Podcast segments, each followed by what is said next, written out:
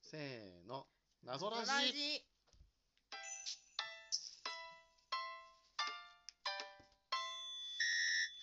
謎ドキドキボードゲーラジオ第125回今回は抹茶というボードゲームを紹介させていただきますエンペラー S4 といううーんと多分中国のメーカーなのかなあのそうな花んだ見工事とかを、うん、えー出してあこれ何中国語のルールそうそ中文ルールあそういえばあったわ僕もう読めなかったから見てすぐ諦めたけれどう。うも、んこうんうんれ多分中国語だよねと思う。うん多分ね。えー、と中国のエンペラー S4 っていうゲームがあって、うん。それがオーストラリアのグレイルゲームズっていうところと一緒に作ってるのかなどうかな箱にはグレイルゲームズのロゴもあるろ。おで作っなるたほどデザイナーさんはデイビッド・ハード・ハーディングさんーとんいう方でまあ名前だけ聞くとオーストラリア人じゃあそうかな先にこっちが作ったんじゃないあこあっちがそう作いうこっとてこうアジア版にこっち出してそれを仕入れたみたいななるほど感じじゃななない。るほど。あ、その可能性もありますね。グレイルゲームズさんで、オーストラリアでデイビッド・ハーディングさんが最初に出して、で、それをこの台北、台北市って書いてあるね。うんうん台北のエンペラー S4 がうん輸入して、そうそうで。花見工事を出してるメーカーさんだから、うん日本の名古屋のゲームストアバネストさんうのんうん中野さんが付き合いがあって、うん。それを仕入れて、日本語訳ルールをつけつけてて販売しているとそ。うなそういるうほことだとど思い。ますなるほど。整いましたね。整いました。はい。まあ日本のねこの箱日本風の箱というか。あそうね「抹茶」っていうタイトルからもさせられる通り、まあ、うんでもどう見ても芸者さんだけどねそうね。ううんん花魁っぽい感じだよね、うがなぜか抹茶を立てていてより多くのんうん。茶道具茶道具っていう茶道具。うん。のをかき集めたプレイヤーが勝勝つと。つ どうしちゃったんだろうね。 道具忘れちゃったのかそうねな。はい。はい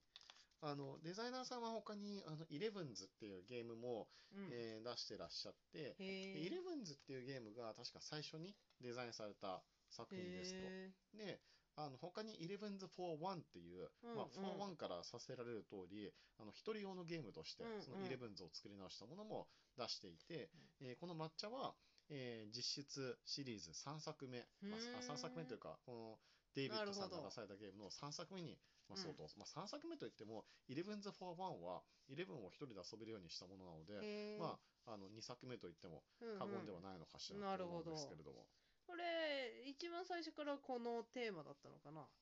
あ、違うのかな、わかんないあこのー芸者さんというか日本風テーマでなるほど作ら。れたのかなまあそれとも中国のゲーム会社の方が変えたのか可能性はある。なうん可能性はある。どうなのかし結構ボードゲームのら、うん、世界では、テーマあ替えのそうテーマ替えがちょくちょくあって、うんあのなんだろうね僕もあんまり知らないんだけれども例えば有名どころで言うかなえさんとかなえさんのそうねあのラブレターラブレターなんかはあの海外だとそう中あの世だこっちの何なんかそうイラストチックなうんお姫様のイラストではなくて、うんうもんっとこう劇画調というか、うんうんあの濃いめのねイラストになってたりするよねまあ、。テーマは変わってないかそういう意味で言うと姫とあ変わってはない。恋恋文を渡すみたいなのうんは、そうねテーマは変わってないイラストは変わってんのかで、えっと一方バカファイヤーさんの「桜降るように決闘簿」とかは、はあはあまあ、タイトルが「まあ、桜降るように決闘簿」は明らかに日本語なのでそうだねこれがなんだっけな桜桜アームズだっけかなへえみたいな感じのタイトルに変わっているけれども、まあ、あのシステムもイラストもボードのデザインもそうもう全部なんだあそうもう全部日本語版と一緒、へえ、うん、なるほど僕あの記念に確かあの買ったような記憶がうーんあるけれども、うんうんあのまあ、不良人好きの方にあもう譲ってしまったんだけれど、うーんあの中身開けてみたら、うんもう全く僕が持ってたそう日本語版と一緒へえ全く一緒っていうか桜の花びらの色が違ったかうーんなあの緑じゃなくピンクだったような気がします、へうえんうんうんまあ、あと結構変えてるところで言うと、うんうんえーボードゲームと日本ボードゲームあ日本ボードゲームとボードゲームとかなの、あ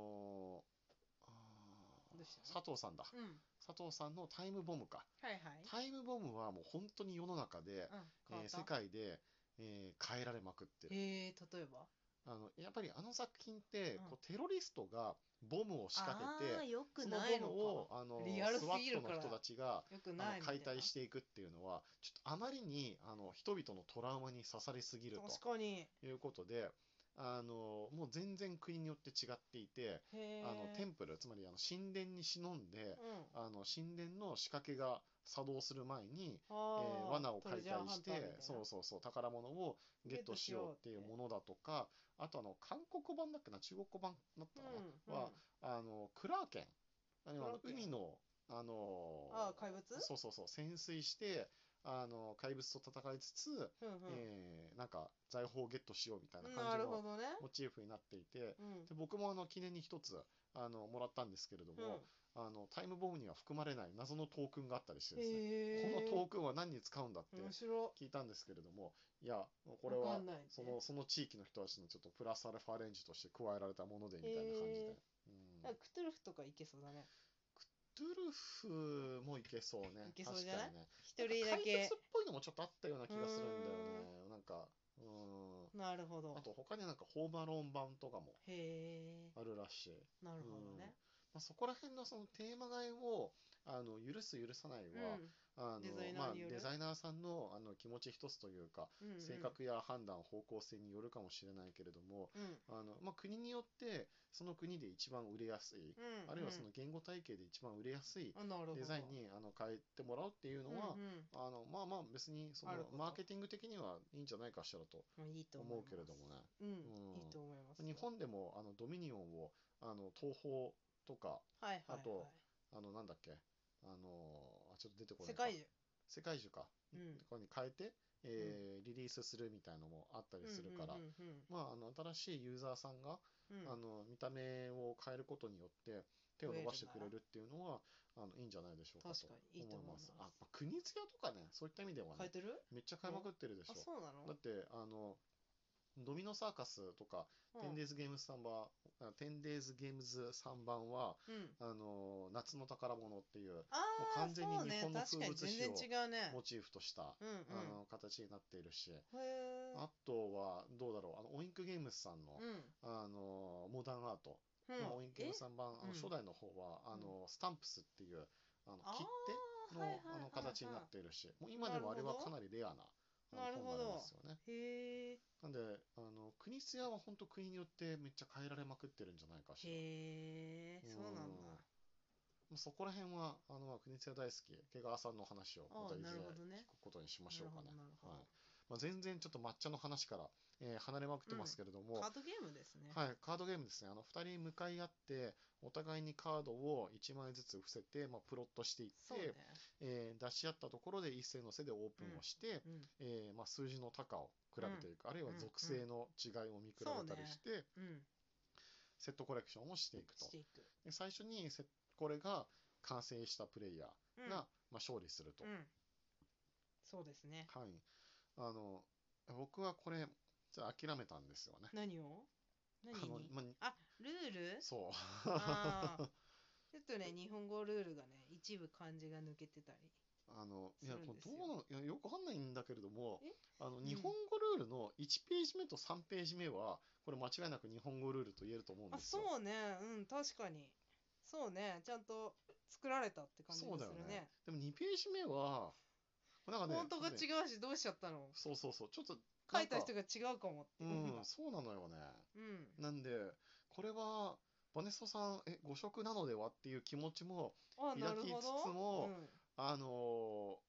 ーどうしようかなって思ってたら、まあペコロさんが解読してくださって、うん今うん、日無読事めにた読めた、う遊ぶことができたとん、読めた読めいうたことで、まあ、もう遊べたんで結果オーライですよ。ううん、よかったんと全思いま然読めす。ますよ、うん。まあでもね、なんか本当にその昨年末、うんえー仕事で名古屋出張行ってきて、で、昼前後で仕事が終わったからうん、うんあの、ちょっと足を伸ばして、黒川まで行って、バネストさんお伺いして、うんうんあの、せっかくなんでゲーム買わせてくださいって言って、うこんの抹茶はそこで買ってきたんですけれども、うもんう本当に、あの、良かったですね。何があの、何が抹茶、このゲームは多分ね、東京にいたらね、買えないっすよ。これ。あ本当、うんそういうことそなるほどう。で、あのいや買った時もなんかいや必ずしもねもう面白いとかうん間違いのないゲームが買いたいというよりかは、うんあのそこでしかも買えないもうもうそうのそうそうそうそうもうその気持ちでね、この抹茶を手に取ったんです 見たことがないなって思ったの思った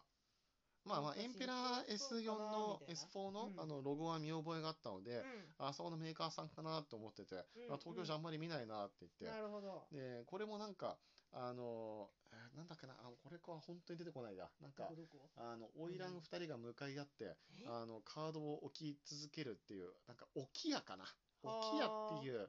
まあうん僕も、あのボドゲだのどっかにあるはずなんですけどうんも、置き屋のデザインにちょっと似ててあそうなんだあのもうこれも面白いかもって思ってうんその場で、まあ、BGG の検索をしたところ、うんまああんまり評価が高くなかったんであすよ。そうだったんだ、はいまあそこで僕は購入を決意しました。えなんでどういうことあこれはに東京にはないなって ねそなるほどう。だし、この評価の低さならば、他に遊んでる人はいなかろうと。確かにレアゲーみたいなレアゲー。そしてこのそうだね2人も遊べる、ちょっと抹茶っていう面白いモチーフ。いやもうこれうん買うしかない。もう買って確かめるしかねえ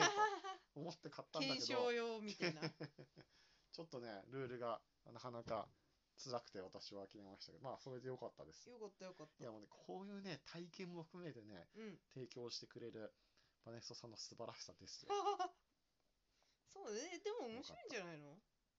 ゲームがうんでまあ、ゲームね、まあ、あのちょっとルールは厄介だったけれども、結構ヨーロッパ風というか、そうあのね古き良きドイツゲーム感もあったりして、